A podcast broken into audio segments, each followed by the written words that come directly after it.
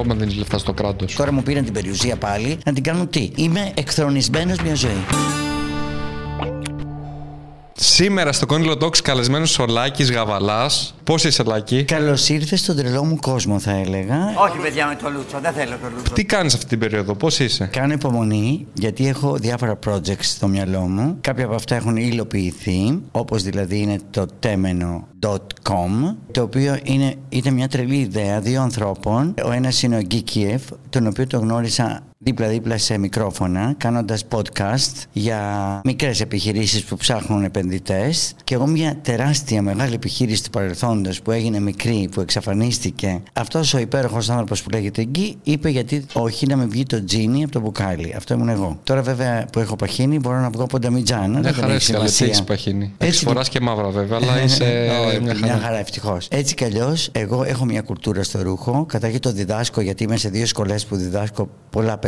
Ενημερώνομαι γιατί έχω τρελό lifestyle δικό μου. Από εκεί πέρα, επειδή είναι θεατρικό, πρέπει να ενημερώνομαι συνέχεια για να μην γίνεται κιτς. Άρα έχω πληροφόρηση διαρκή. Και θα ήταν κρίμα να μην την κάνω επαγγελματικά. Εσύ έχεις και δικιά σου εταιρεία με ρούχα; Όχι, είχα παλιά. Τελείωσε. ναι. Είχα φέρει χιλιάδες εταιρείες από το εξωτερικό. Αυτό το ξέρω. Το Έκανα που τη- χρεοκόπησε, Ναι, πήγες που φυλακή. χρεοκόπησε, Μπράβο, Ναι. μπήκα φυλακή. Το πρωί οι αστυνομικοί συνέλαβαν το Λάκη Γαβαλά. Και τώρα μπήκα στη φυλακή της πειθαρχίας του να φτιάχνει αυτό το τέμενο όσο πιο τέλεια γίνεται. Οκ, αυτό είναι έτσι. Είδα και στη ζωή που πήγες. Πρέπει να υπάρχουν όλοι οι σωματότυποι. Είναι πιο απλό, δύσιμο. Ε, δεν πάντα είναι... ήταν απλά αυτά που έκανα Ναι. εγώ και στις προηγούμενες σειρές μου, αυτές που εγώ δημιουργώ. Δηλαδή είναι το ρούχο που πρωτοβάζεις σε μία βαλίτσα όταν πας σε ένα ταξίδι. Ποιος δεν θα βάλει ένα φούτερ, ένα σουέτερ που λέμε και ένα παντελόνι φούτερ, είτε για να κάνει τις γυμναστικές του, είτε για να πάει για ένα κοκτέιλ, ή ακόμα γιατί είναι και trendy. Απ' την άλλη μεριά έχει τέτοια detail στο ρούχο που σε κάνει να το ψάχνεις και να δεις ρε παιδί μου, ποιο είναι αυτό το μυαλό που μπορούσε να σκεφτεί να έχει αυτό το τελείωμα, το μανίκι. Άρα λοιπόν, όπως εγώ είμαι πολύπλοκος άνθρωπος και κάποιος πρέπει να με εξερευνεί συνέχεια, το ίδιο έκανα και στα ρούχα. Αυτό κάνω μια ζωή. Από πότε ξεκίνησες να ασχολείσαι με τη μόδα; Είμαι 71 χρονών, έχω κάνει 6 δεκαετίες θητείας σε, αυτή, Από σε τα αυτό το 10 πράγμα. δηλαδή; Από τα 11 μου. Από τα 11. Ναι, ναι.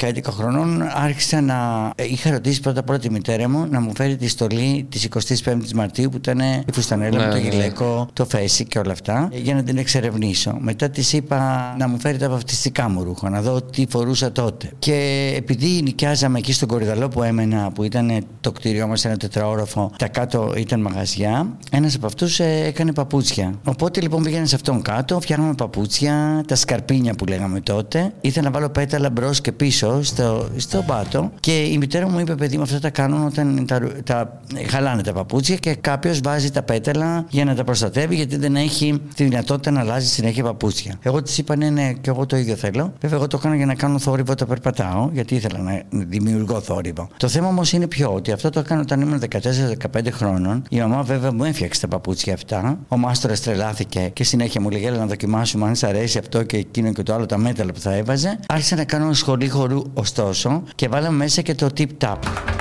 στις χορογραφίες ώστε να μπορώ να κάνω θόρυβο με αυτά. Μετά από χρόνια πάω στην Αμερική όντας μέσα στη μόδα, φαίνοντα διάφορους οίκους κτλ.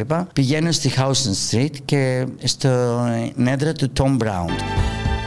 Ασχολούσουν από μικρό στη μόδα, αλλά πώς πώς αποφάσισες να φύγεις από το χώρο και να, να φύγεις, να Θα σου το ασχοληθείς πω και περισσότερο; αυτό. Ναι, ναι. Απλά θέλω να συνδέσω Ναι, για να ναι. καταλάβεις πώς το σύμπαν ε, με έκανε να λειτουργώ χωρίς εγώ να καταλαβαίνω τότε που ήμουν πολύ μικρός και αθώος. Αφού πηγαίνω λοιπόν εκεί, όλα τα παπούτσια αυτού, ακόμη και σήμερα, έχουν πέταλα από κάτω. Ε, είναι το trend του. Άρα λοιπόν θέλω να πω ότι ήδη από μικρός τολμούσα πράγματα που τελικά στην πορεία μου τα βρήκα. Μετά το χορό λοιπόν που έκανα στη σχολή, δούλεψα στο θέατρο στην Ελλάδα με δύο χορογράφους, τον ε, Μεταξόπουλο πρώτα και τον Σιλινό μετά. Όταν λοιπόν ήμουν στο Σιλινό το μπαλέτο, κάνανε ένα scouting από το εξωτερικό άνθρωποι της RAI, της Ιταλικής τηλεόρασης, για να πάρουν στο μπαλέτο τους κάποια άτομα. Ένα από αυτά ήμουν εγώ. Μπαλέτο έκανες, ε; Κλασικό χορό, μοντέρνο χορό. Βέβαια δεν πήγα να κάνω μπαλέτο στη RAI, πήγα για τα μιούζικαλ που κάναν τότε. Α, οκ. Εκεί είχε να κάνει στα κυριακάτικα προγράμματα που είχε από τραγουδιστές, ηθοποιούς, τα πάντα. Όλα ήταν entertainment, όλα πραγματικά μεγαλειώδες.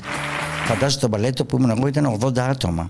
Από κάμερες δεν σου λέω τίποτα. Είχε 100 κάμερες από παντού. Και ήταν μεγαλειώδες το show. Οπότε έπεσα στα βαθιά κατευθείαν. Έκατσα εκεί 9 μήνες Και ωστόσο έγινα χορογράφος για χορευτικές επιδείξεις διάφορων σχεδιαστών που με πιστεύτηκαν. Γνωρίζοντας λοιπόν αυτούς, λόγω του ότι έπρεπε να κάνω όλο το σκηνικό και τα πάντα για μια διεκπαιρέωση επίδειξη, έτσι τους γνώριζα και προσωπικά. Άρα συνδύασε το χορό με τη μόδα. Ναι, ναι. Έβαλες το χορό στη μόδα Ακριβώς. και Και, και ναι. τελικά σιγά σιγά αυτοί μου λέγανε ρε παιδί μου, εσύ κατέχεις πάρα πολύ πράγμα. Γιατί τους έλεγα, αν είναι πιο κοντό, θα έχει πιο ωραία κίνηση. Είχες πάντα άποψη. Είχα άποψη, ναι. Πάντα, ναι. Και τόλμη να του λέω πράγματα. Ναι. Βέβαια αυτά τα, τα εμπέδωνα με το να βλέπω πώς ήταν οι σχεδιασμοί τους, πήγαινα στα meeting που κάνουν αυτοί κτλ. Οπότε κάποια στιγμή μου λένε γιατί δεν θέλεις να κάνουμε τις εταιρείες μας να τις φέρουμε στην Ελλάδα; Τους λέω παιδιά, η Ελλάδα τότε, σαν τότε που μιλάμε για, τα, για το 80, είναι λιγάκι πίσω. Τι έκανα όμως, πήρα ρούχα πιο φτηνά, αλλά πώς είναι σήμερα το fast fashion mm. που παρόλα αυτά έχουν μόδα επάνω τους, mm. είναι σαν ένα της τάδε εταιρείας, έφεραν κάτι τέτοιο. Fast fashion λέγεται σήμερα, τότε λεγόταν χονδρική σε πρώτο μόδα, δηλαδή έτοιμο. Πας σε κάποιες αποθήκες, βλέπεις τι έχει έτοιμο. Δεν στο ράβουν για το, σένα δηλαδή. Το, ναι. ναι, το βάζεις ράφι που λέμε και το δίνεις σε, σε. Έτσι έκανα στην αρχή. Μετά έφερα βέβαια τις εταιρείες όλες που γνώρισα τότε και που γνώρισα και μετά με το χρόνο, γιατί δύο μήνες το χρόνο, τρεις ήμουν πάντα στο εξωτερικό. Έτσι λοιπόν έφερα και μεγάλωσα την εταιρεία μου, πίστεψα στην Ελλάδα και στην παγκοσμιοποίηση που τότε λέγανε όλοι αυτοί οι πανελίθιοι άνθρωποι. Πριν πάμε εκεί σε αυτό που πίστεψες, θέλω να πεις πώς έγινες τόσο εργασιομανής, γιατί φαίνεται για, την, για να τα κατάφερες όλα αυτά ναι. δούλεψε πάρα πολύ. Πολύ και δουλεύω πολύ. Ο μπαμπάς τι δουλειά Ο μπαμπάς μου ήταν,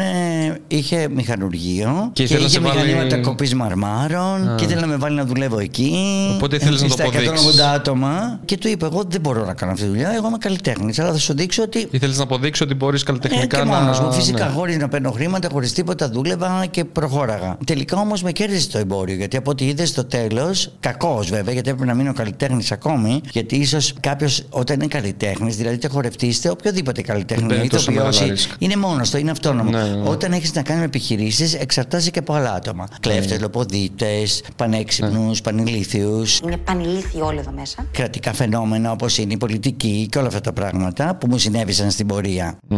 Εγώ ήθελα να έχει κάθε εργαζόμενος μου δύο παράθυρα τουλάχιστον για να αναπνέει και αυτοί όταν ήταν στα μπουντρούμια και τα λοιπά που δουλεύανε στο δημόσιο, είπανε γιατί ο Γαβαλάς κάνει αυτά, ας το κλείσουμε μέσα, γιατί πολύ πολιτισμό μας φέρνει και τελικά θα έχουμε κακό αντίκτυπο με αυτούς που μας ψηφίζουν. Πώς έφτασες στο σημείο να χρωστάς τόσα πολλά λεφτά, χωρίς. Από ό,τι κατάλαβα δεν το γνώριζες έτσι; Όχι, όχι, εκτός ότι δεν το γνώριζα, χρωστάω λεφτά εγώ μέσω άλλων. Γιατί όταν έκανα τα τιμολόγια μου σε σένα, που ήσουν στην Κοζάνη, ας πούμε, ή σε οποιοδήποτε μέρος τη Ελλάδα, γιατί έκανα μια χοντρική. Εγώ δεν ήμουνα ο designer Χαζούλης που έχει ένα τελιέ και κάνει διονυφικά. Όχι ότι σήμερα είναι χαζούλιδε αυτοί. Είναι, αλλά δεν το λέω εγώ. το λένε τα έργα τους. Κάνουν διονυφικά και νομίζουν ότι είναι σχεδιαστές. Εγώ τότε μπήκα στα βαθιά. Έκανα χονδρική. Είχα 800 πελάτες στο τέλος, οι οποίοι κάποιοι από αυτούς είχαν και 2-3 μαγαζιά. Πίστονα την αγορά, γιατί σου πουλούσα εσένα, ενώ εγώ το είχα πληρώσει στον οίκο του εξωτερικού και εσύ με πλήρωνε 3 μήνες, 5 μήνες. Δηλαδή mm. συνέχεια δουλεύαμε. Κάποια στιγμή ήρθε η κρίση που αυτοί μας πέταξαν στα βράχια, όλοι οι πολιτικοί. Τελικά, εγώ τι να το κάνω, να πληρώνω το προσωπικό μου, να πληρώνω αυτά που είχα φτιάξει τα έργα ώστε να μπορώ να, να έχω μέσα τόσο προσωπικό, τις απορίε μου και όλα. Και το ΦΠΑ που εσύ δεν μου έδινες, δεν με πλήρωνες γιατί μου το έδινες μετά από τρεις μήνες, εγώ το χρεωνόμουν. Και τελικά μαζεύτηκε ένα ΦΠΑ που δεν μπορούσε να πληρωθεί. Τα χρέη του στο δημόσιο σε περίπου 17 εκατομμύρια ευρώ. Απ' την άλλη όμως είχα και απασχολούσα 300 άτομα. Είχα μια πρότυπο εταιρεία που η Ελλάδα κράβγαζε ότι ευτυχώς που έχουμε ένα γαβαλά και τελικά αυτόν που ευτυχώς που είχαμε είπανε δεν τον θέλουμε, θα τον βάλουμε μέσα. Ήταν κακή διαχείριση ή δεν γνώριζες. Όχι, όχι, είχα και λίγο κακή διαχείριση, αλλά ήταν στα πλαίσια όλων των λοποδητών εταιριών που ακόμη και σήμερα έχετε βλέπεις, Νοβάρτη, Κατάρτη, αυτοί όλοι τι έχουν κάνει. Ε, ναι. έτσι ήταν και δικιά μου. Με κλέβανε από μέσα από την εταιρεία. Εγώ όμως έκανα τζίρους, δεν ήμουν υποψιασμένος. Δεν σε ένοιαζε ε, ή δεν μπορούσε. Όχι, δεν με ένοιαζε. Είχα άτομα μέσα δικά μου της οικογένειας τα οποία φρόντιζαν. Δεν έπρεπε κάποιος από το κράτος να έρθει και να σου πει Λάκη, γίνεται αυτό. Δεν πάνε καλά τα πράγματα. Κάποιο κράτος, γιατί υπήρχαν, τι κράτος να υπάρξει. Εδώ υπήρχαν οι τράπεζες ηλίθιε που τώρα μου πήραν την περιουσία πάλι να την κάνουν τι. Και είναι όλα τα κτίρια, τα πήρανε και τα έχουν έτσι παρκαρισμένα. Χωρίς ναι. κόσμο μέσα, χωρίς ψυχή, χωρίς τίποτα. Καταρχήν δεν έχουν τη δική μου ενέργεια. Επειδή είναι τόσο έντονη, και στο λέω αυτό γιατί αποδεδειγμένα τώρα έκανα ένα σούπερ συμβόλαιο με Τουρκία, οι οποίοι οι άνθρωποι είναι πολύ προχωρημένοι. Αν σου πω το τι κάνουν, θέλουμε 15 εκπομπές. Εκείνοι λοιπόν, όπως και οι Ιταλοί και οι Γάλλοι, που τώρα αγοράζω ξανά για ένα κατάστημα στο οποίο είμαι υπεύθυνος, που έχει luxury brands, αυτά που ήδη είχα εγώ, τώρα με ξαναβρίσκουν ως buyer για κάποιον άλλον. Πάει να πει ότι στο σύμπαν είμαι πρότυπο προς ε, υπόδειξη. Για το κράτος το ίδιο είμαι ένας άχρηστο για τα σκουπίδια. Αλλά ε, και άχρηστο για τα σκουπίδια να με βάλουν. Έχω τέτοιο όγκο που δεν χωράω πουθενά. Άσε που είναι γεμάτο από αυτούς που είναι Δεν θα μπορούσε σκουπίδια. να αποφευχθεί αυτό αν, σου, αν ερχόταν κάποιος σου λέει Ελάκη, τα πράγματα έτσι πώ τα βλέπουμε δεν πάνε καλά. Πρέπει κάτι να κάνεις, κάτι να σε ρωτήσουν. Ε, ή φυσικά, φυσικά. Αλλά ε, θέλω να ξέρεις ότι εγώ όταν έλεγα. Εσύ δεν ας πούμε, είχες πάρει μα- χαμπάρι, λογικά, μέχρι όχι, κάποια όχι, δεν στιγμή. είχα πάρει χαμπάρι και δεν χρειαζόταν γιατί εγώ η δική μου δουλειά ήταν να παράγω τα χρήματα. Ναι, και από ναι, εκεί ναι. πέρα να τα διαχειρίζονται και να τα κατανέμουν. κάνεις την επικοινωνία, δεν το αγόρασα καλλιτεχνικό. σκάφη, δεν αγόρασα. Ε, όταν οι αντίστοιχοι δικοί μου άνθρωποι, ακόμη και σήμερα, δηλαδή βιοτέχνες, ακόμη έχουν σκάφη, έχουν πίνακες, έχουν τα πάντα και καλά κάνουν και μακάρι να έχουν και περισσότερα και σκασίλα μου. Εγώ έχω φίλους που έχουν τεράστια σκάφη που βαριέμαι και να πάω από την πλώρη στην πρίμνη. Οπότε δεν έχω πρόβλημα. Ε, το θέμα είναι τι η χώρα ήθελε από κάποιον άνθρωπο σαν και εμένα που σήμερα ακόμη πρέπει να ντρέπεται που με παραδέχονται όλοι εκτός από αυτούς εδώ. Γιατί αν ανακαταγράψουμε το τι ακριβώς κάνω σήμερα, που κάνω 17 δουλειές από καθηγητή, σύμβουλος, παραγωγός, κάνω τηλεόραση. Γιατί εγώ θα το λέω τώρα, εντάξει. Κάνω modeling ακόμη, με πληρώνουν για αυτό το πράγμα. Είμαι icon σε πολλές εταιρείες. Έχεις δώσει την ψυχή και το μυαλό στη δουλειά. Εσύ, Ακριβώς. Ναι, και στη δημιουργία. Ναι, ναι, βέβαια. Δεν βλέπεις τώρα, είμαι σε ένα delivery. Με βάζω μία μηχανή επάνω και μου λέει ο Γκί, πήγαινε εδώ, πήγαινε εκεί, πήγαινε πιο εκεί. Αλλά εγώ δεν έχω πρόβλημα. Παραδίδεις και το ρούχο, δηλαδή. Τι Ε, κάνεις; όχι εννοώ να πάω να έρθω σε σένα, Α, ναι, να ναι, πάω ναι, ναι. μετά σε ένα γραφείο να δω πώς Ναι, ναι, ναι. ράβουνε, μετά να, να δω τα υφάσματα που θα φτιάξουμε, να κάνω τα ε, live streaming όπως θα Πιστεύεις, αν κάνω είχες σήμερα. σπουδάσει κάτι με οικονομικά; Βέβαια δεν θα Α, ήσουν βέβαια, αυτό. βέβαια. Αν είχα σπουδάσει κάτι με οικονομικά, θα ήμουν πιο υποψιασμένος. Αλλά δεν θα ήσουν αυτός που είσαι. Δηλαδή. ε, απ' την άλλη θα είχα το καλλιτεχνικό που θα έλειπε βέβαια. θα, κάτι θα Ναι. εύχανε. Ναι, Ναι, κάτι θα θα έκανε έχανα το κάτι. καλλιτεχνικό. Ναι, ναι, ναι. Αυτή η εμπειρία με- που μπήκε στη φυλακή, σε έχει αλλάξει κάπως στο, Καθόλου. να προ- στο να προσέχεις, με ποιους συνεργάζεσαι; Όχι, όχι, κοίταξε να δεις στη φυλακή όταν μπήκα, τρεις μήνες ήταν πολύ σκληρή. Μετά από εκεί και πέρα ήμουν μια χαρά. Έκανα τις γυμναστικές μου, τις διατροφές μου. Καταρχήν όλοι εκεί γε- ε, γελούσαν με το κράτος που έβαλε μέσα. Από τη διευθύντρια μέχρι τους κρατούμενους και μέχρι όλα. Αυτοί με σεβόντουσαν όλοι γιατί εγώ έχω ένα εκτόπισμα έτσι κι αλλιώς. Ξέρω πώς να κάνω κάποιον να έχει απόσταση. Εξέβομαι το οτιδήποτε γιατί όταν κάποιος είναι φυλακή και είναι απέναντί σου ή δίπλα σου, ήδη είναι κάτω από μια τιμωρία. Άρα λοιπόν ούτε μαγκές χρειάζονται τίποτα. Θα κάνει ο καθένας τη τιμωρία του όπως όταν πας στο 8 ώρο σου. Δεν μπορείς να κάθεσαι να τσακώνεσαι με τον άλλον. Βέβαια πήγες θα κάτσεις να κάνεις το 8 ώρο σου. σε φυλακή που ήταν και οι υπόλοιποι για οικονομικά. Ω, καμιά σχέση καλέ. Ποιοι ήταν οι Είχαν- υπόλοιποι για οικονομικά; Α, ναι. Είχαμε, Ήταν και για είχαμε φόνους και κλέφτες τέτοια. απαγωγής, είχαμε βιαστές, τα πάντα όλα μαζί. Καμία Αλλά όχι στο ίδιο σχέση. κελί τουλάχιστον. Ε, στο ίδιο κελί είχαμε έναν που είχε σκοτώσει κάποιους, Α, έναν οκ, ο οποίος δεν είχε ξέρω. κατακλέψει το κράτος, πραγματικά όμως, έναν που έκανε κομπίνες διάφορες, άλλον που είχε δώσει ένα σπίτι και ήταν συνένοχο στο να σκοτω... σκοτώσουν κάποια άτομα. Τέλος πάντων, ε, αυτά. Εκεί δεν φοβήθηκες λίγο να πεις; Όχι, όχι, καθόλου δεν φοβήθηκα. Δεν φοβάμαι καθόλου γιατί αυτό που φοβάμαι είναι αυτούς τους ύπουλους ανθρώπους που είναι αυτοί που κυβερνούν. Αυτοί που ήταν εκεί μέσα μπορούσαν να τους κουμαντάρω μια χαρά γιατί είχαν τα δικά τους δεδομένα, εγώ τα δικά μου. Όπως εγώ δεν θα τους έβαζα να κάνω στριφώματα σε ρούχα με καρφίτσες και βελόνε, το ίδιο δεν έπρεπε αυτοί να μου δώσουν ένα όπλο να, κα- ή να μου δείξουν πώς με ένα όπλο κάνεις διάφορα πράγματα. Είχες δει όμως καυγάδες και τέτοια πράγματα. Πάρα φαντάζομαι. πολλά, πάρα πολλά. Ειδικά στη δική μας πτέρυγα, πολλοί τη λέγανε όταν η πτέρυγα η τάδε, η VIP, σαν χλαμάρα ή στούμπανα, ήταν ε, ε, η πτέρυγα η οποία όταν τσακωνόντουσαν από τις άλλες για να τους χωρίσουν, έφεραν κάποιον με, με- με μπλε μάτια, ε, διάφορα τέτοια.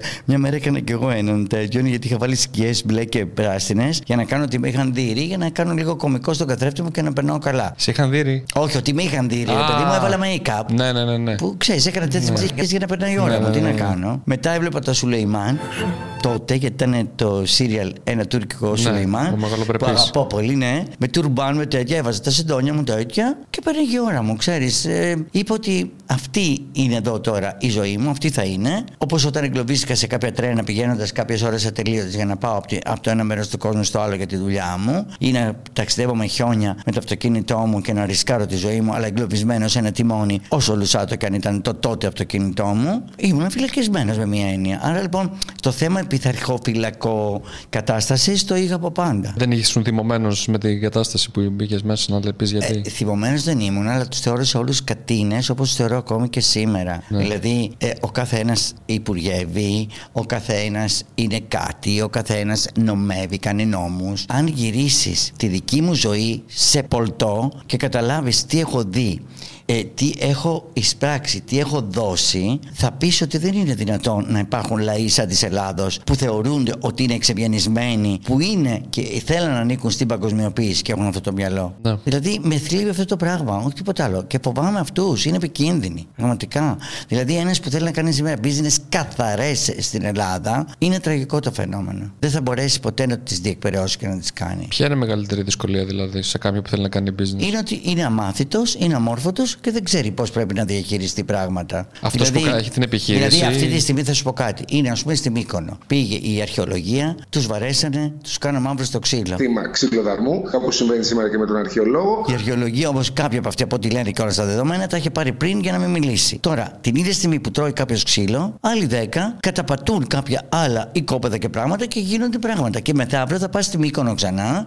τη φημισμένη, που και ένας υπουργός τουρισμού τη Μύκονο μόνο βλέπει και τη Σαντορίνη, λες και δεν υπάρχουν άλλα νησιά, δεν υπάρχει ο χειμώνας, δεν υπάρχει ένα καρπενήσι, δεν υπάρχει ένα ξέρω καϊμαξαλάν και τέτοια. Υπάρχει μόνο αυτό και είναι ντροπή να μην αναφέρουμε τον υπόλοιπο τουρισμό που μπορεί να, να γίνει στην Ελλάδα και θα δεις ότι έχουν γίνει άλλες δεκάδες κτίρια τα οποία τελειώνουν. Τι γίνεται, δηλαδή το ένα το βαράμε τον κάνουμε, Βαράνε το οποίο τα αυτόν πήρε που- δεν τα πήρε ναι. και, θα βαρέ, και ο άλλος θα, θα κάνει μια άλλη κομπίνα για να κάνει κάποια άλλα κτίσματα κάπου αλλού. Εννοείς ότι κα- πά- πάει να χτίσει κάποιος και βρίσκει αρχαία και έρχεται αρχαιολογία αυτό. Όχι κάτι. αρχαία, έρχεται και καλά η αρχαιολογία και λέει αυτό είναι απείρου κάλου, δεν πρέπει να χτίσεις. Και λέει δεν πρέπει να χτίσω. Εγώ το έχω αγοράσει το οικόπεδο από τον τάδε κτλ. Σε παράω, σε κάνω μαύρο στο ξύλο γιατί μου είπες όχι. Ναι. Την ίδια μου στιγμή κάποιος άλλος χτίζει ακόμη και σε πιο απείρου κάλου μέρη και καταπατάει τον Ναι, ναι. χώρο. Εντάξει, στη Μύκονο έχει παραγίνει. Μα δεν είναι νομίζω. μόνο η Μύκονος, είναι γενικά οπουδήποτε είναι κάπως με φαΐ που λέμε ρε παιδάκι μου, όπου πέφτει ε, τάλιρο.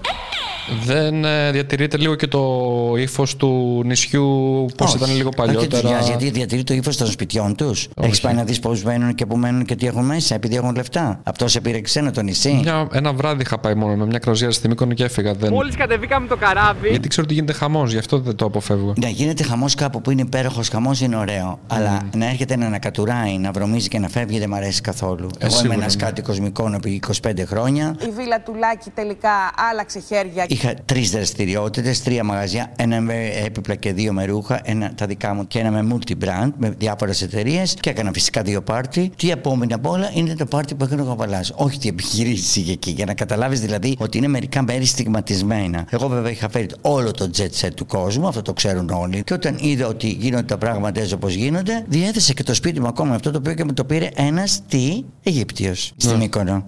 Καταλαβαίνεις δηλαδή τώρα. Μένει τουλάχιστον στο σπίτι, το έχει διατηρήσει. Όχι, δεν μένει, το πήρε έτσι απλά για να το πάρει. Γιατί είχε κολεγέ με τους διάφορους, αγόραζε 10 κτίσματα από κάποιους πρώην προνομιούχους της Ελλάδος. Εγώ έχω δει στις συνεντεύξεις που έχω παρακολουθήσει ότι έκανες τα πάρτι στη Μύκονο, αλλά πήγαινες για 10 λεπτά, για 20 λεπτά, για μισή ώρα και μετά πήγαινες να κοιμηθείς για να δουλέψεις την επόμενη Ε, μέρα. ακριβώς. Οπότε εντάξει, τα πάρτι χρειάζονται για να κάνεις δημόσιε Καλέ, σχέσεις. πώς δεν Έτσι το χρειάζονται. βλέπεις. Καταρχήν να περνάς καλά εσύ. Χρειάζονται Ναι. τα πάρτι, φυσικά. Εσύ όμως εντάξει, δεν το έκανε γι' αυτό για να περνάς καλά, μάλλον. Αυτά τα πάρτι που πήγαινα για λίγο και έκανες έφευγα για να είναι ευχαριστήσεις τον των κόσμο. σχεδιαστών που με καλούσαν. Εγώ στα δικά μου τα πάρτι Α. έμενα. Α, έμενες στα δικά σου τα Βέβαια, πάρτι. καταρχήν είχα μια πισίνα ενσωματωμένη στο σπίτι, η οποία επειδή φοβόμουν, βέβαια έφερνα ναυαγοσώστες, μήπως γίνει κάποιος, πιει κάτι και πέσει. Ποτέ δεν έγινε ευτυχώς κάτι τέτοιο. Στο πάρτι μου ε, καθόμουν από την αρχή μέχρι το τέλος, γιατί οκ. ήθελα οπωσδήποτε να περιποιηθώ τους ε, καλεσμένους. Αλλά στα Ήσουν πάρτι που host, με εντάξει. καλούσαν Γαλλίες, Ιταλίες, όλοι αυτοί οι σχεδιαστές που κάποια στιγμή το βράδυ μετά κάνουν ένα πάρτι, ε, όταν την άλλη μέρα πρέπει να σηκωθεί 8 η ώρα. Πρώτα καλλιτεχνικά, δηλαδή κάθεσαι σε μια πασαρέλα, πρώτη θέση, βλέπεις το σώμα, μετά πρέπει να πας πίσω, να μαλώνεις με τον αποθηκάριο και δεν σου στείλε τα πράγματα στην ώρα τους και όλα αυτά. Γιατί εξάλλου έτσι λειτουργούσα ε, γενικά και globally, δηλαδή δεν ήθελα μόνο τα θεάματα όπως και τώρα. Δηλαδή έχουμε το θέαμα θέαμα, κάνουμε μια φωτογράφηση, κάνουμε μια συνέντευξη, αλλά γρήγορα πίσω στα εργαστήρια, να λαδώσεις τις μηχανές, να ράψεις, μετά να πας στη σχολή, να διδάξεις τα παιδιά, η- τα οποία είναι η νέα γενιά που θες να μεταλαμπαδεύσεις πράγματα. Δηλαδή δεν είμαι το ψώνιο που θέλω να κάθομαι να απολαμβάνω κάτι. Όσο και αν πλέον σήμερα έχω καρέκλες υπέροχες και μεταφορικά σαν θρόνους, είμαι εκθρονισμένος μια ζωή. Ακόμα δίνει λεφτά στο κράτος ή έχεις ξεπλέξει. με Έχω αυτό; ξεπλέξει, τα πήραν όλα. Οκ. Ναι, και θεωρώ έχω ξεπλέξει και από τα δικαστήρια και από όλα αυτά. Α, αυτό είναι πολύ θετικό. Ναι, γιατί βέβαια, βέβαια, ηρεμεί μα και η γι' αυτό- ψυχή σου με Μα αυτό το γι' αυτό πράγμα. και πλέον με εμπιστεύονται εκεί έξω και συνεργάζομαι μαζί Και τους. μπορεί να κάνεις και καινούριες επιχειρήσεις Ακριβώς, και πράγματα. ακριβώς, Ναι. ναι. Οκ, αυτό είναι πολύ ευχάριστο. Ναι, Πριν ναι. πόσο καιρό έγινε; Έγινε το τελευταίο μου δικαστήριο, το είχα πριν 6 μήνες. Οπότε από εκεί και πέρα Ναι, ε, ξεμπέρδεψες. τώρα βέβαια πρέπει να σου πω ότι το κτίριό μου το μεγάλο της Κάντζας το πήρε κάποιος ε, εφοπλιστής ε, που έχει έδρα στην στην Κύπρο, έτσι και να γλιτώνουμε και κάποια λεφτά. Και είπε ότι θα το κάνει έκθεση για τη Ferrari του που έχει συλλογή. Όταν εγώ εντωμεταξύ πριν 20 χρόνια είμαι φίλος και Ναι. του Ντίνο και του Ένσο Φεράρι στη Μόντενα. Γιατί έμενα Μπολόνια, οπότε πήγαινα εκεί και είχα δει στον καράζ τους ό,τι Ferrari θες να, ε, να πιστεύεις ότι υπάρχει. Όπως και τώρα, όταν γύρισε από το αεροδρόμιο που έκανα τη μεγάλη συμφωνία με μια υπέροχη τεράστια εταιρεία της Τουρκίας που είναι constructors, που είναι έτσι που αυτοί εδώ δηλαδή γι' αυτό το βλέπουν την Ελλάδα σαν χωράφι όσο και μεγάλο και αν ήταν ένα τέτοιο κτίσμα σαν το δικό μου. Μιλάμε για 38 ορόφους, πράγματα τρελά που κάνουν και με θέλουν υπεύθυνο για το image τους, καταλαβαίνεις δηλαδή τη τιμή και περνάω στο δικό μου και λέω καλά τι είναι αυτό, όντως είναι για να βάλουν αυτοί τις κότες τους να κάνουν αυγά. Δηλαδή ο Θεός δεν με αφήνει έτσι. Δηλαδή μου παίρνει κάτι και μου δίνει κάτι περισσότερο. Δηλαδή όταν Εγώ έρχονται- βλέπω ότι σου- μπορεί να σου έχουν πάρει περιουσιακά στοιχεία, επιχειρήσεις κλπ. Αλλά έχεις ζήσει τη ζωή σου, είσαι Δόξα τω υγιής Θεώ. και έχεις Αυτό, γεμίσει αυτό. εμπειρίες. Ακριβώς Και αυτό. μπορείς να ξαναδημιουργήσεις τώρα. Ναι, ναι, η αλήθεια είναι αυτή. Λέω τι ωραίο να έχεις ένα κομμωδίνο άδειο χωρίς χάπι, ρε παιδί μου, δίπλα σου. Αυτό είναι Ναι. το καλύτερο, το πιο ωραίο δώρο που μπορείς να έχεις στη ζωή σου. Ε, δεν είναι υπέροχο αυτό γιατί είσαι και τώρα στην τηλεόραση. Να κάνεις- μην τα ακούει ο Γκί όμως, γιατί τώρα θα λέει να δουλεύω περισσότερο και δεν θέλω. Εντάξει, θέλω να όχι. έχω και λίγη ηρεμία. να κάνουμε ένα νύχι, ένα μαλλί. Δεν μπορούμε να φοράμε συνέχεια καπέλα, πρέπει να περιποιούμε και τα μαλλιά και όλα έτσι δεν είναι. Είσαι και στο My Style Rocks ακόμα. Μια κλοπάτρα να πηγαίνει χωρίς το να πηγαίνει. Όχι, όχι, δεν είμαι πια σε αυτά, δεν προλαβαίνω καταρχήν. Προλαβαίνεις. 10 ώρα γυρίσματα. Εντάξει, εγώ είμαι ο άνθρωπος ο οποίος δημιουργεί κάτι και αφήνει τους άλλους μετά να ακολουθήσουν. Δεν το κάνω γιατί είμαι περιόπτης, είναι γιατί έχω πολλή γνώση. Δηλαδή, όπως είπες, My Style Rocks. το Ήσουν από τους έκανα. πρώτους κριτές στο My Style Rock. Ήμουν Αρχή. στη δεύτερη, ας πούμε, Στη δεύτερη φουρνιά. φουρνιά, ναι, ναι, ναι. Έκανα δύο σεζόν. Επειδή εγώ ό,τι κάνω το κάνω πολύ έντονα και πολύ προχωρημένα. Δηλαδή, ο Harry Style για μένα μπορεί να είναι basic. Ή ο Lil Nas είναι basic. Ο Billy Porter επίση. Μια ζωή ήμουν έτσι. Ήμουνα παιδί των David Bowie, τον Mick Jagger, τον έτσι σαν look. Και έτσι εξελίχθηκα και έτσι μεγάλωνα. Δηλαδή πήγαινα στη γαλλική σχολή και πιο πολύ που πήγαιναν για να δω τους φρέρετες να φοράνε αυτά τα μακριά μαύρα ρούχα τα υπέροχα. Αν Σχολή του για τα αρέσει να έλκα. κάνεις και εντύπωση, γιατί σε θυμάμαι στο My Style Rocks που έσκαγε Ναι, με. βέβαια, αυτό ακριβώς. Σε κάθε εκπομπή με άλλο Τι κόνσεπτ. Κλεοπάτρο, τι έτσι, τι Κλαοσνόμη, τι όλα. πάω ένα εξωτικό ταξίδι. Αυτό όμως το κάνεις για μία σεζόν, αλλά επειδή ο λόγος υπερισχύει, γιατί υπάρχει γνώση, μπαλατζάρι. Όταν όμω λε συνέχεια και έρχεται τώρα ένα κορίτσι, το οποίο είναι ανίδιο από μόδα. Του είπε η μαμά του πήγαινε παιδάκι μου εκεί για να γίνεις διάσημο να πάρεις 10 followers. Όπως τώρα έκανα μία συνέντευξη εχθές για μία που έβαλε στο My Style Rocks που το παίζει πλουσία γιατί είναι όντως under and sponsor με λεφτά. Το έχεις ενοικιάσει; Να το νοικιάσω. Και το παίζει πλουσία. Εγώ βέβαια δεν τα πολύ βλέπω γιατί ταξιδεύω συνέχεια δυστυχώς και χάνω επεισόδια. Έβαλε λοιπόν αυτή μια γούνα και πήγε σε ένα πάρτι στη Νέα Υόρκη. Αυτή η γούνα είναι πάρα πολύ προκλητική. Προκλητική. Ε, δεν ξέρω τι πετάνε τα Concept. μάτια στη Νέα Υόρκη. Είναι το concept ήταν Ναι, αυτό. ναι. Εγώ ρωτάω, η κοπέλα αυτή καταρχήν έχει βίζα για να πάει Νέα Υόρκη; Δηλαδή, έτσι θα της έλεγα εγώ αν ήμουν εκεί. Δηλαδή, επειδή πήγες μέχρι την Καστοριά, θεωρείς ότι μπορείς να πας και σε ένα πάρτι που είναι στη Νέα Υόρκη; Άρα λοιπόν είσαι local, ενώ εντός. Γιατί αν πήγαινες στη Νέα Υόρκη, θα ήξερες ότι αυτή τη στιγμή τα fake fur είναι τη μόδα το must. Ανεξάρτητα να αγαπάμε τα ζώα ή όχι. Τι είναι το trend. Άρα λοιπόν, εσύ γλυκιά μου που θέλεις 10 followers να εισπράξεις μέσω εμάς και έρχεσαι εδώ πέρα όλο αεράτη, με άλλο make-up από ό,τι πρέπει να έχει μια γούνα, έστω και είναι αληθινή, με άλλο παπούτσι από ό,τι έπρεπε να έχει. Μου χάνεις τώρα τι; Πάρ τους followers που θέλεις, που θα είναι χαζοί συγκριτικά. Μπορεί να πήγαινες σε ένα πάρτι στη Νέα Υόρκη που ήταν ε, low bar, που ήταν ε, μαθητικό, κάτι ήταν πιο. Όχι καλέ, αυτή πήγε με γούνα ότι είναι λουσάτη. Δηλαδή πήγε σε. και εγώ δεν ξέρω σε τι πάρτι. Θέλω να σου πω ότι σαν κριτής λες κάποια πράγματα, οπότε αυτή να μην θεωρήσει ότι είσαι χαζός για να κάνει αυτή δικό της πορτφόλιο και να πάρει κάποιους followers. Να το κάνει βεβαίως, αν είναι άξια φυσικά. Γιατί ξέρω ότι υπάρχει μέσα εκεί μια κοπέλα που είναι φοβερή στο, στα, στο στυλ. Και αν είχε ηρεμία και δεν είχε τις χαζομάρες που η παραγωγή ζητάει να τις κάνει να ξεκατηνιάζονται και να κάνει και καλά νούμερα, αυτό όμως όλο δεν με αφορά εμένα. Εγώ είμαι ένας κριτής, ο οποίος μεταλαμπαδεύει τις γνώσεις του, να βοηθήσει αυτές να πάρουν followers, αλλά και οι δικοί μου όμως να καταλάβουν ότι εγώ αξίζω να έχω μια θέση. Όταν δεν την αξίζω, γιατί άλλα είναι τα δεδομένα, δεν θα πάω κιόλας και δεν με ενδιαφέρει. Κατάλαβες γιατί ναι, μεν χάνεις κάποια χρήματα από μια δουλειά, αλλά δεν χάνεις την αξιοπρέπειά σου ως σύμβολο αυτού που είσαι και αυτό για το οποίο θέλεις να μεταλαμπαδεύεις. Δεν είναι ότι σταμάτησε επειδή έκανε τον κύκλο του, δηλαδή είναι επειδή θεώρησες ότι χάνεις την αξία σου. Ναι, θεώρησε ότι χάνουν την αξία μου. Γιατί όμως; Όταν θέλουν να φτιάξουν ένα άλλο φορμάτ και να είναι διαφορετικό, εμένα δεν μου πάει. Το νέο Δεν θα format πώς πήγαινα πια. ήταν δηλαδή; Ξεκατίνιασμα, το κοριτσό καθημερινά. Ποια είσαι εσύ; Ε, Να όπως, μην μιλάνε για μόδα, να ξεκατινιάζονται μόνο. όπως κάνουν όλα τα reality. Ακριβώς. Ναι. Δηλαδή αυτό δεν είναι show μόδα, είναι reality. Εγώ έχω ακούσει τώρα σε πολλά reality ότι ακούνε από τις κοπέλες τι λένε, ώστε να τους τα, να τα λένε στους κριτές ή να τους τα πετάνε μετά. Ότι α, έγινε αυτό. Ε, ίσως γίνεται και έτσι, ναι. Ναι. Βέβαια. Δεν ξέρω αν γίνεται στο Μαλιστάρι Ρόξε, αλλά. Σε μένα, κοίταξε, εγώ δεν είχα ούτε αυτή να μου λέει κανένας τίποτα, Ναι. ούτε με ενδιαφέρε, ούτε καν η διπλανή μου ενώ ήταν πολύ φίλοι μου και η Έλενα και ο Στέλιος. Πάτε βρώμες. Οι κριτές που ήταν μαζί μου στο πάνελ. Εγώ έκανα τη δική μου τη δουλειά, δεν έβλεπα τίποτα. Καταρχήν δεν βλέπω ποτέ ένα Google για να κρίνω αν αυτό το ρούχο. Δηλαδή, έλεγε αυτή. Εσύ κοιτούσες να ντυθεί κρίνεις Marlene το Dietrich. Δεν concept πήγαινα το στο ρούχο. Google να δω τι λέει, τι ήταν η Marlene Dietrich. Τη Κασίλα μου. Εγώ βλέπω το σήμερα. Δηλαδή το Marlene Dietrich τότε που είχε 15 φτερά στο κεφάλι, εγώ θεωρώ ότι έπρεπε να έχει ένα στο παπούτσι. Ε, Είναι δική μου η, η κρίση. Και επειδή έχω συνεργαστεί με πάρα πολλούς σχεδιαστές στα ατελιέ τους, θεωρώ ότι έχω μια κρίση και της ανατομίας και της διακόσμησης πάνω στην ανατομία ενός ανθρώπου. Άρα λοιπόν δεν χρειάζεται ούτε να πιστώ από κάτι, αλλά δεν μπορώ και να αποφύγω να συμβουλέψω πώς θα ήταν καλύτερο το look. Όταν όμως στο πάνελ πρέπει να κα- ξεκατηνιάζονται και δεν τους ενδιαφέρει τι θα ήταν το καλύτερο, δηλαδή ας πούμε αυτή την κοπέλα π.χ. με τη γούνα, γιατί να την αφήσουν να μπει στην ε- εκπομπή; Για να κάνουν ξεκατηνιασμό και καλά έβαλε γούνα. Να όμως που ο Γαμπαλάς μίλησε στην Κατερίνα καινούριο στην εκπομπή της γι' αυτό, οπότε κάνουμε ένα κύκλο τηλεθέασης, η οποία όμως είναι και ανούσια. Γιατί πρέπει να καταλάβουμε ότι όταν κάνουμε ένα συμβόλαιο, πρέπει να πει παιδιά, είμαστε κάτω από το sustainability, είμαστε κάτω από το save the planet. Άρα λοιπόν θα προτιμούσαμε όσο περισσότερο μπορείτε να έχετε βιώσιμα υλικά σε αυτά που θα φοράτε. Και ερχόταν λοιπόν τώρα η εκπομπή και κάθε τόσο που δεν έχει ακουστεί ούτε μία φορά μέχρι σήμερα, η λέξη βιώσιμο δεν έχει ακουστεί. Και βγάζουν μία κατηνιά, μιας που το παίζει πλούσια και εύχομαι και να είναι και γιατί όχι και δεν με ενδιαφέρει και καθόλου. Αν κάποιος ανέβει σε ένα μπενέτι σκάφος, δεν με ενδιαφέρει το μπενέτι σκάφος των 90 μέτρων, με ενδιαφέρει πώς ανεβαίνει. Πώς περπατάει στη σκάλα για να πάει επάνω.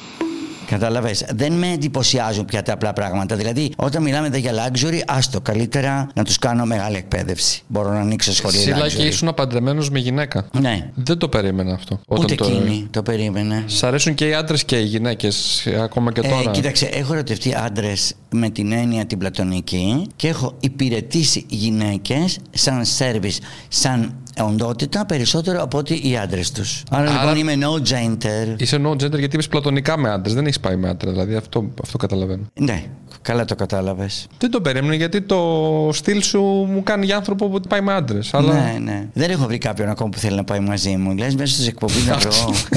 αυτό είναι δηλαδή το θέμα. Δεν το πιστεύω ότι αυτό είναι το πρόβλημα. Όταν λες αν έχω πάει με άντρες, τι, ποια είναι η έννοια εσένα του άντρα. Με, αν- με αρσενικούς έχω πάει, με άντρες δεν έχω πάει. Χτύπας σαν άντρας. Α, έχεις πάει με αρσενικούς. Ε, Οκ. βέβαια. Εντάξει. Σ' αρέσουν περισσότερο οι γυναίκες δηλαδή. Κοίταξε, εγώ δεν διαχωρίζω τα φύλα Ναι. όσον αφορά τα- το- αυτό που με εκπέμπουν. Δηλαδή, αν γίνομαι volcanic, δηλαδή γίνομαι ένα ηφαίστειο, μπορώ να γίνω νοητικά είτε με γυναίκα είτε με άντρα και να γίνω ένα απλό μαγκάλι με μια συγκεκριμένη γυναίκα. Είναι ότι με ανάβει. Αλλά δεν ανάβει μόνο από τη μέση και κάτω εμένα κάτι και μου είναι αρκετό. Ό,τι με ανάβει από τη μέση και πάνω είναι πιο σημαντικό. για Εγκεφαλικός μένα. δηλαδή Ναι. άνθρωπος. Ναι, ναι, ναι. Με αυτή την κοπέλα ήταν Ιταλίδα. Ε, όχι, όχι, ήταν Σουηδέζα, Σουηδέζα. μεγαλωμένη στο Λονδίνο. Μεγαλωμένη. Σπούδαζε δύο χρόνια στο Λονδίνο. Είχε έρθει στην Ιταλία για να κάνει φωτογραφίσεις. Εγώ τότε ήμουνα στην Ιταλία που είχα αρχίσει να δουλεύω εκεί σαν χορευτής. Βρεθήκαμε στο Πορτοφίνο που είχα πάει εγώ μια εκδρομή και κατευθείαν Έγινε το ερωτευτήκαμε. Αλλά ξέρεις, αυτή η παιδική έρωτα που μετά όμως εξαρτοποιείται ο ένας από τον πραγματικότητα. άλλον. Ναι, ναι. Και έτσι έγινε. Δηλαδή, ε, θεωρώ ότι αν 10 λεπτά την ημέρα δεν ήμουνα μαζί σε επαφή, είτε ήταν τηλεφωνική, είτε ήταν κανονική, θα μου έλειπε πάρα πολύ. Όπως είχε συμβεί, γιατί είχαμε δουλειέ, γιατί και εκείνη πήγαινε για φωτογραφίες. Εγώ δούλευα γιατί έκανα χορογραφίες και τέτοια. Και την έφερε στην Ελλάδα την κοπέλα. Την φέρνω στην Ελλάδα και με την έφερα μετά του 9 χρόνια που έλειπα. Χωρίσαμε μετά από ένα μήνα. Από το στρες που είχα εγώ εδώ πέρα, άλλαξε η ζωή μου. Γιατί εγώ γαλουχήθηκα βασικά στο εξωτερικό. Μεταξύ Γαλλίας, Ελβετίας, Ιταλία. Ερχόμενος εδώ στην Ελλάδα που δεν, ήξε, δεν καταλάβαινα τίποτα. Είναι όπως όταν έγινε αυτό το boom που έπεφτα έξω. Είναι σαν ένας άλλος κόσμος. Γιατί ωστόσο, εγώ διατήρησα τις σχέσεις μου με το εξωτερικό. Με τις συνεργασίες μου, με όλα κτλ. Δεν καθόμουν να καταλάβω ακριβώς τι συνέβαινε εδώ στην Γιατί Ελλάδα. γύρισες στην Ελλάδα; Δηλαδή ότι υπάρχουν ρε παιδάκι μου κάποια στάνταρ. Δηλαδή ότι εδώ μια υπηρεσία για να πας να πάρεις ένα, ένα χαρτόσημο πρέπει να πας σε τρεις ορόφους, να πας πάνω κάτω κτλ. Το κατάλαβα μετά αυτό ότι το κάνουν για να σφίξουν οι κόλλοι. Με την έννοια ότι ανεβοκατεβαίνοντα σκάλες, οι γλουτιαίοι σου γίνονται πιο ισχυροί. Γυμναστικά. Τι, να Και σου δηλαδή- σπάσουν το τσαμπουκά, ας Ναι, πούμε, γι' αυτό εμείς, και ναι. λέμε είναι υπηρεσίες του κόλου. Γιατί αποφάσισες να έρθεις στην Ελλάδα, ενώ είχες. Ε, ήθελα να γυρίσω πίσω στους δικούς μου και όλα Ήθελες. και νομίζω ότι. Άρα συναισθηματικός λόγος. Ναι, ναι, ναι, ναι. Και εντάξει, είμαστε και καλά μαζί με αυτή την κοπέλα και είχα προοπτικές άλλες. Είχα το γίνει έχεις δει πλέον ότι θα και κάνω μια ήρεμη 29-30 ζωή. χρονών και τελικά χαλάστηκα. Εγώ φώναζα συνέχεια γιατί. Είχες ξέρεις τι είναι, νεύρα, είχες, ε, Πάρα νευρικότητα. πολλά νεύρα. Μιλάμε ιστερία τρελή. Γιατί έβρισκα παντού πόρτες. Καταρχήν με κακολογούσαν ότι εγώ ήρθα όταν όλοι αυτοί ήταν με λαθρέα ρούχα που φέραν από την Κίνα. Ποια χρονολογία ήρθε στην Ελλάδα; Ήρθα το 79, 80. οκ. 79 προς 80 και 82 άρχισα την επιχείρησή μου. Πηγαίνω, ερχόμουν δηλαδή για να κάνω τα deals μου, τι θα φέρω, ποια πράγματα κτλ. Οπότε από το 82 άρχισα να δουλεύω πια, πάλι εδώ. Και ποια ήταν η μεγαλύτερη δυσκολία που είχες, Οι κλειστές πόρτες δηλαδή σε, στα, Κοίταξε, στα, εί- στις εί- δημόσιες είχα- υπηρεσίες ή. Ε, ναι, είχα ευκολίες όσον αφορά κάποιους πελάτες που ήταν οι μεγαλύτεροι τότε και οι πιο προχωρημένοι της Ελλάδας, που ήταν τέσσερις όλοι και όλοι. Δηλαδή ήταν ο Σότρης, η Μπετίνα, η Κιάρα και ο Κίμωνο στον Πειραιά, δηλαδή που ήταν μαγαζιά με μεγάλη παράδοση. Το υπόλοιπο ήταν ένα χάος. Αλλά εγώ είπα δεν πειράζει, σιγά σιγά θα τους φτιάξουμε και θα έρθουν κοντά μου. Και έτσι και έγινε. Οι γονείς της ε, Σήλια Κριθαριώτη, που τώρα είναι μεγάλη κουτουριέ κτλ., ο πατέρας της ήταν από τους πρώτους μου πελάτες. Ο κύριος Κρυθαριώτης, ο συγχωρεμένος που τον αγα- αγαπούσα και πάρα πολύ, που πίστεψαν σε μένα, ήταν κοντά μου και αρχίσαμε να χτίζουμε. Με ποιο τρόπο συνεργαζόσασταν; Ε, Με χονδρική πώληση. Τους έδειχνα τα, τα ρούχα στο έφτιαξαν να τα δειγματολόγιο. Μετά όμως βοηθούσα στι βιτρίνες, κάναμε επιδείξεις. Οπότε βοηθούσε το κοινό για να μπορέσει να έρθει και να τα αγοράσει. Άρα η πρώτη σου δουλειά ήταν ε, στην Ελλάδα να κάνεις χονδρική και να τα, Ναι, δω- να ναι, τα ναι, δίνεις ναι. σε μαγαζιά. Ναι, και είχα ρίξει ένα μαγαζί στο Μαρούσι που είχαμε οι γονείς μου είχαν παλιά. Εκεί στο Μαρούσι, απλά για να έχουμε ένα πιλότο, όπως λέμε. Όπως και τώρα. Δηλαδή με το τέμενο, θέλουμε να ανοίξουμε ένα πιλότο, ένα μαγαζί, ενώ κάνουμε online ε, sales, να μπορεί ο άλλος να τα πιάσει, να ξέρει. Και θέλουμε να κάνουμε ένα εδώ, ένα Λονδίνο, ένα Παρίσι. Μετά να έχουμε τέλεια. ωραία showroom. Να κάνουμε κάποια pop-up ε, που είναι για 20 μέρες. Πώς είναι, ας πούμε, εδώ τα Αττικά, για 20 μέρες να τα διαθέσουμε σε ένα pop-up store με δικό μας πολιτή, με τη φιλοσοφία του. Δηλαδή, ε, για μένα τα πάντα είναι η φιλοσοφία των πραγμάτων. Πώς θέλεις να το βγάλεις, τι θέλεις να πεις στον κόσμο. Είναι αυτό που λέω στα παιδιά μου στις σχολές, ότι η μόδα δεν χρειάζεται τίποτα και όμως χρειάζεται πάρα πολλά καινούργια πράγματα. Σαν να κάνεις delete πολλά και να βγάλεις καινούργια. Είσαι όμως ικανό να τα βγάλεις αυτά τα καινούργια με τα δεδομένα τα σημερινά. Δηλαδή, βλέπουμε, ας πούμε, ότι από τη μόδα λείπει πολύ το πιο elegant, αλλά όχι στα ακριβά υφάσματα, σε πιο φτηνά. Να μπορεί να το πάρει και ένας άνθρωπος που παίρνει 800 ευρώ το μήνα. Εγώ Εντάξει, είμαι εντυμένος σαν λέτσος, νιώθω τώρα. Καλύτερα να είσαι ντυμένο σαν λέτσος παρά σαν γλέτσος. Τον είδα χτες που είχαμε ένα γύρισμα. Κοίταξε, το λέτσος, το ατιμέλητο και τα λοιπά. Έχουν και ένα αυτά στυλ γι' μία αυτό. έννοια. Ακριβώς Ναι. και έχουν ένα στυλ. Απ' την άλλη μεριά. Άρα λες είσαι λέτσος, αλλά έχεις, είσαι Όχι, στη σαν λέτσος. λέτσος το λες εσύ. Φοράς ένα ριγέ μπλουζάκι με ένα υπέροχο παντελόνι κάργο μιας αθλητικής εταιρείας. Εμείς τι κάνουμε λοιπόν; Τώρα δεν έχουμε εικόνα, απλά σου λέω. Έχεις ένα κάργο παντελόνι φούτερ.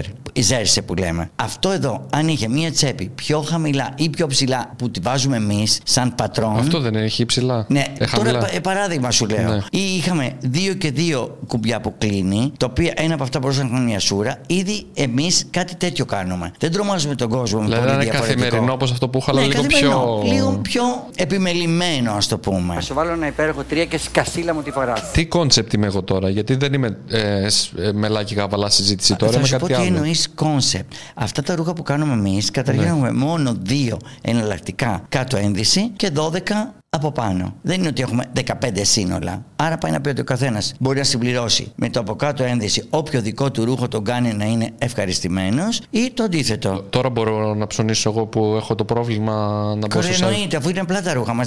Δηλαδή, καταρχήν πρέπει να σου πω τι σημαίνει. Εγώ πρέπει να εικονοποιήσω Από τιμές πώς θα πάτε, είναι- είστε. Ω, είναι πολύ πιο φθηνά από όλα τις δικές μας. Δηλαδή, ένα παιδί ας πούμε, από την, από την την Βόρεια Καρδίτσα. Ελλάδα που κάνει Ναι. ένα, τι- ένα- μία σειρά με t-shirt και τα πουλάει τάδε τιμή, τα δικά μας είναι καλοπουλημένα με καλό δηλαδή κέρδος 5 ευρώ φτηνότερα. Πώς το Ε, βρήκες Δεν το αυτό, κάναμε δηλαδή; γιατί ε, θέλαμε να δούμε τι κάνει ο ένας και ο άλλος προς Θεού. Είναι η πολιτική μας και είναι μια χαρά. Όμως, τι θέλω να σου πω. Εγώ σε αυτούς τους ανθρώπους που ακολουθούν κατά κάποιο τρόπο ένα ε, online shopping, δείχνω, διδάσκω πώς γίνεται το όλο φάσμα. Έχουμε εξειδικευμένα άτομα γύρω, κάνουμε ενέργειες οι οποίες υπηρετούμε το lifestyle των ανθρώπων. Τους βάζουμε σε έναν κόσμο πιο μελετημένο. Δεν είναι μόνο αυτό που το πήρες και τελείωσε. Όλο το σκεπτικό είναι αυτό που είναι updated. Είναι σαν να είμαστε μια Ιαπωνέζικη εταιρεία, η γερμανική, η οποία έχει Α και Ω. Δεν είναι μόνο αυτό που πουλάς. Είναι η όλη φάση. Και σε αυτό, Αυτό πώς το είμαστε- δείχνεις στην όλη φάση; το δείχνουμε από μέσω το website, του, από το... από το website βεβαίως. Κάνουμε live streaming παρουσιάσεις. Δηλαδή, εξηγώ και εγώ ίδιος σε κάποιους που μας ακολουθούν. Δηλαδή, μπαίνουν μέσα στο bio και βλέπουν ακριβώς πώς επεξηγούμε το θέμα. Και του λέμε, φίλε μου, εμείς βγήκαμε με ένα μπλουζάκι, ας πούμε. Πόσο έπαιρνε ένα κατά κάποιο τρόπο επώνυμο. Υπάρχει μια εταιρεία, η Vetman, που πουλάει ένα t-shirt με ένα λόγο 499,9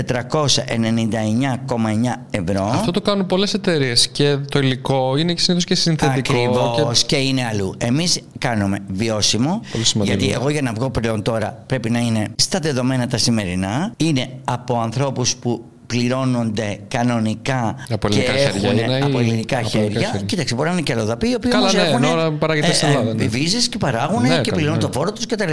Έχουμε λοιπόν μια φιλοσοφία. Δεν βγήκαμε στην αγορά μόνο και μόνο για να πάρουμε χρήματα έτσι. Καταρχήν έχουμε εξοδέψει πάρα πολλά για να φτιάξουμε μια οργανωμένη εταιρεία. Μετά υπάρχει το δικό μου χιούμορ και υπάρχει το δικό μου fa- fan club κόσμος. Άρα λοιπόν πρέπει να σέβομαι αυτό το πράγμα. Δεν θέλω να το χάσω. Με κόπο το απέκτησα. Έχω μια συνέχεια, μια συνοχή σε αυτό που κάνω. Ε, το καλαμπούρι είναι καλαμπούρι και όταν πάμε στο ε, Στη δουλειά, διατάφτα δουλειά. είναι Ναι. διατάφτα. Τώρα είσαι σε μια φάση που ξαναχτίζεις κάποια περιουσία. Πώς πας δηλαδή με το Όχι, οικονομικό; όχι, δεν έχω υπόψη μου να χτίσω καμία περιουσία. Δεν θέλω τίποτα. Θέλω να Να πηγαίνω είσαι- στον φίλο μου τη περιουσία και να ζω εκεί πέρα σαν βασιλιάς. Και πίστεψέ με, αυτό κάνω. Νοικιάζει σπίτι. Ζω σε νοικιασμένο μικρό σπίτι, στο κολονάκι βέβαια για να είναι κοντά στη. Όταν λες μικρό, θα είναι 80 τετραγωνικά. Ε, ε, βάλε και άλλα 100. Ε, αυτό δεν είναι μικρό Ε, σπίτι. συγγνώμη, δηλαδή. λέγαμε, πού να βάλω τον τεπόρο αυτόν τον ρούχο που έχω, γιατί εγώ δεν Άρα- είμαι σαν τις blogger που τα παίρνουν, τα φοράνε και τα ξαναδίνουν πίσω. Αυτά που είναι φορεμένα από άλλη blogger πιο τυχαία πριν από αυτήν την τυχαία. Αυτό το ρούχο βγήκε Ναι. τον Νοέμβριο. Άρα Σε είσαι, μένα εγώ τα αγοράζω όλα τα είσαι ρούχα. καλά κολονάκι 180 τετραγωνικά, είσαι τέλεια. Δεν μπορείς να Ε, να μην έχει μου πεις με την παράπονο. παρέα τώρα είμαι μέσα, γιατί έχω, θα σου πω, έχω δύο σκυλιά και μια γάτα. Πού να μείνουν αυτά, δηλαδή στο 80 μένουνε; Ε, με λίγη δεν καλή διάθεση μένουνε. μένουν. Όχι, Αλλά πού έχεις να και τα τρέξουνε. ρούχα σε όλο αυτό, ναι. Άρα είσαι Κοίταξε, τέλεια, εντάξει. Δεν να σου πω έχεις- την ναι. αλήθεια, είναι ένα βεστιάριο το σπίτι. Άστο τώρα και πολύ λίγα είναι και αυτά που είναι. Τώρα θέλω να αρχίσω να πουλάω και αυτά. Θέλω να κάνω ένα, να ανοίξω ένα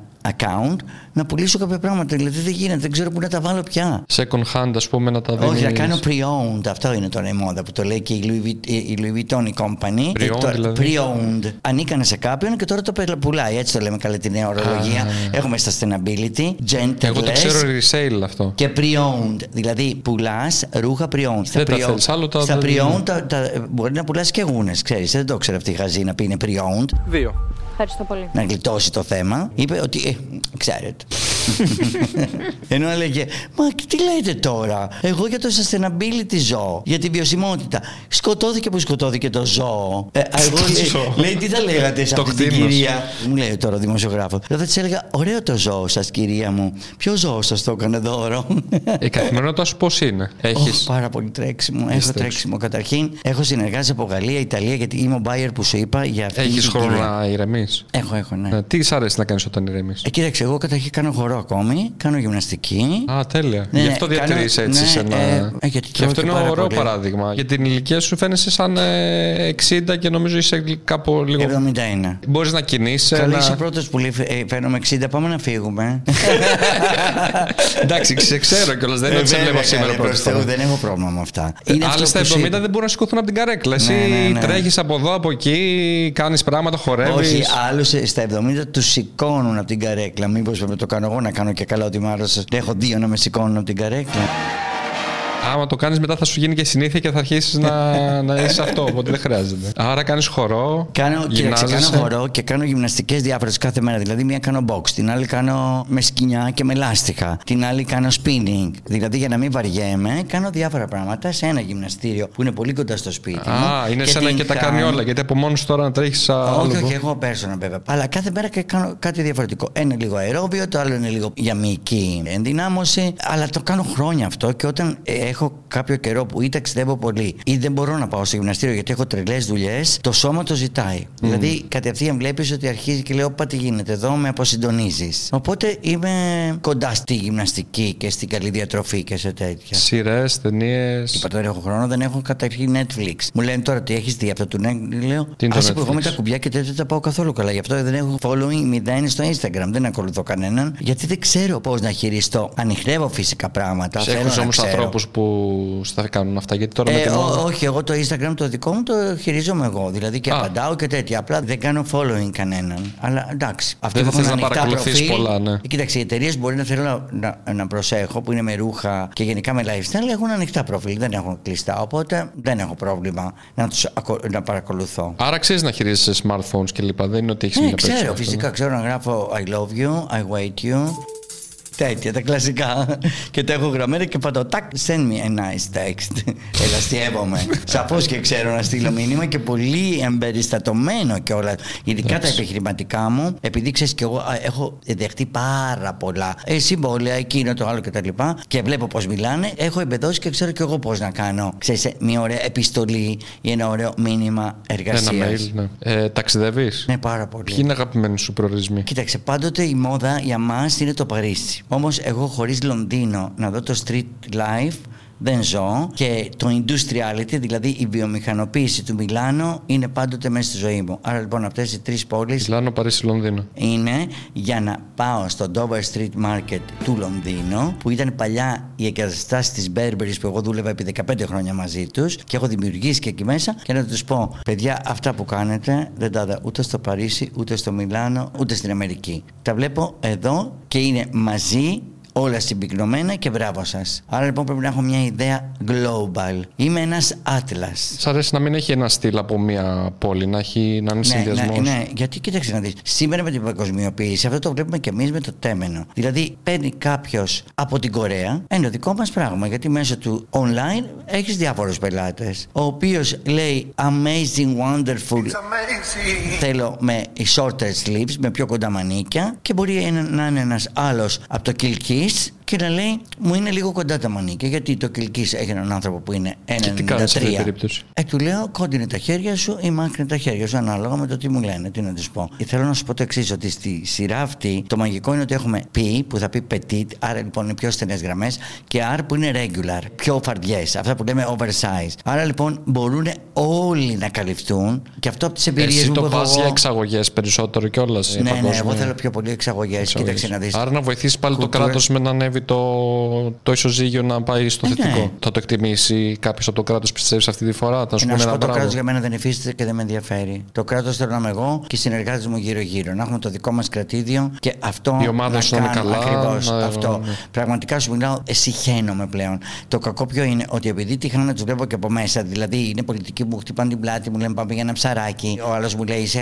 λατρεύει η γυναίκα μου και τέτοια πράγματα. Το οποίο αν δεν με δεις σαν τον Γκαλιάνο ή σαν τον Αρμάνι τον αντίστοιχο, γιατί αυτό είμαι, φυσικά σε μικρογραφία και δεν το λέω υπεροπτικά, το λέω σαν δουλειά, δεν του κάνω του κράτους. Αν δεν με δει επί των τιμών τέτοιων, κατάλαβες. Δηλαδή, πες ότι δεν πληρώθηκε το ΦΠΑ τότε. Οκ. Τι έχεις πράξει από άλλους ανθρώπους με ρούχα μέχρι σήμερα; Και τι είχες πράξει τότε ε, με μένα; Πρέπει να το δει και να τον αναλογιστεί. Τι συμβαίνει σήμερα που 300 άτομα δεν υπάρχουν στην εργασία, τα οποία αυτά τα 300 δίνανε πνοή και ενέργεια για χιλιάδες άτομα; Γιατί αυτά παρήγαγαν, μιλούσαν, όπως όλοι σήμερα οι παλιοί μου άνθρωποι μου λένε κύριε Γαμπαλά, ένα αφεντικό σαν και εσά δεν βρίσκουμε πουθενά. Έχουμε κάνει χιλιάδες δουλειές, μας διώχνουν, φεύγουμε, κάνουμε. Σαν και εσά δεν βρήκαμε τίποτα. Αυτό λοιπόν όλο δεν το ακούνε οι πολιτικοί. Καταρχήν πρέπει να το ακούνε και πρέπει να δούνε τι συμβαίνει. Αυτή η απουσία την κάνεις σε ποιον; Ξέρεις ότι αν πάω να ζητήσω άρφα φημή αύριο δεν μου δίνουν ακόμη. Δεν σου δίνουν Γιατί αφημί. πρέπει να ξεκαθαριστούν.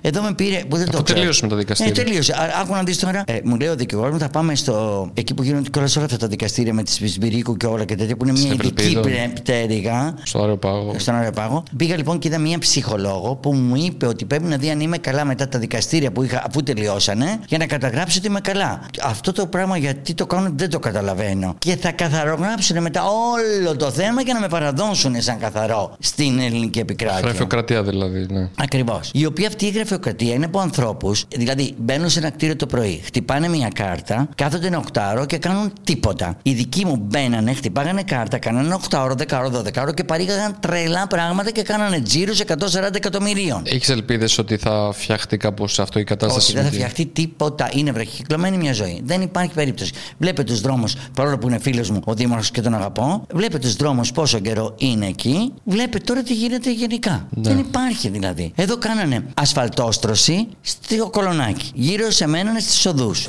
δρόμοι μαύρο Γάλλοι έχουν τώρα. Ε, υπήρχαν παρκόμετρα που ήταν για να πληρώνεις και υπήρχαν και διάφορες διαγραμμίσεις που έδειχναν ότι οι κάτοικοι του κολονακίου μπορούν να κάτσουν. Δεν διαγραμμίστηκαν ακόμη μετά από δύο μήνες που έκανε την ασφαλτόστρωση. Τι μου λες τώρα, θες να περιμένεις κι άλλα να κάνουν αυτοί; Άρα δεν έχεις καμία ελπίδα. Αυτό είναι λίγο αισιόδοξο. Κοίταξε, δεν Σε έχω ένα ελπίδα, χρόνο. αλλά από εκεί και πέρα δεν με σταματάει στο να δουλεύω. Εγώ δουλεύω αυτή τη στιγμή με την Τουρκία. Άμα και άλλοι άνθρωποι αποκτήσουν αυτό το mindset της εργατικότητας, δεν έχουμε ελπίδα. Και άλλοι επιχειρηματίες να ανεβάσουν λίγο τη, το επίπεδο, ας πούμε, και να, και, και να πάει αυτό και στην πολιτική. Μακάρι. Και να... Εγώ πιστεύω ότι ένα μικρό δείγμα ξανά αισιοδοξίας κτλ. Το δείχνω κάνοντας ξανά μια δουλειά. Γιατί σου λέει εντάξει, ρε παιδάκι μου, έπεσε έξω ο καβαλά, έκανε εκείνο το άλλο, Ναι, αυτό τιμωρήθηκε είναι πολύ- κτλ. Αλλά πολύ ξανά έρχεται ευχάριστο. πίσω. Ναι. Πάει να πει ότι υπάρχει και μετά, μετέπειτα ζωή. Μακάρι να μπορώ να τους μοιήσω. Θέλω να σου πω ότι η πολιτική της Είσαι και- χώρας Είσαι γενικά. και πολύ θετικό παράδειγμα ότι πέρασε όλα αυτά με τη Ναι. φυλακή και είσαι εδώ, προσπαθείς και όχι Ναι. απλά προσπαθείς, το πας τερματισμένο το προσπαθείς. Ακριβώς, Δηλαδή, ακριβώς. δηλαδή άλλο θα τα έχει παρατήσει, θα έχει, θα έχει πέσει σε κατάθλιψη, θα έχει κάτσει εκεί. Ναι, Όντως, ναι, ναι. Ω, και με την ευκαιρία, εγώ συνιστώ στον κόσμο ότι η ζωή δεν τελειώνει με ένα-δύο προβλήματα. Η ζωή συνεχίζεται,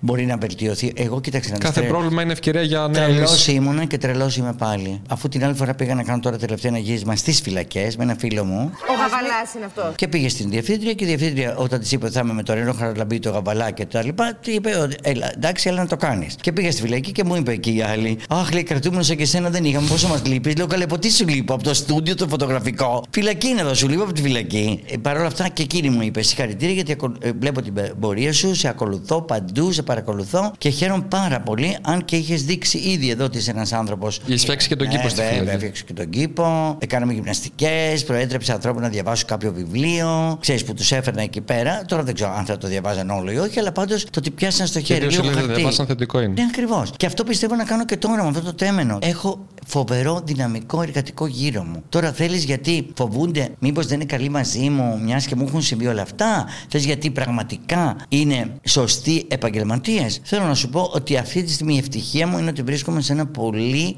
ωραίο επιτελείο. Βριζόμαστε, τσακωνόμαστε, αλλά βγαίνει τέλεια δημιουργία. Και αυτό είναι πάρα πολύ σημαντικό. Τέλεια. Είναι σαν ένα go-kart που κάποια στιγμή ξεφεύγει και πάει πάνω στα λάστιχα και χτυπάει, αλλά ξανάρχεται στην πίστα.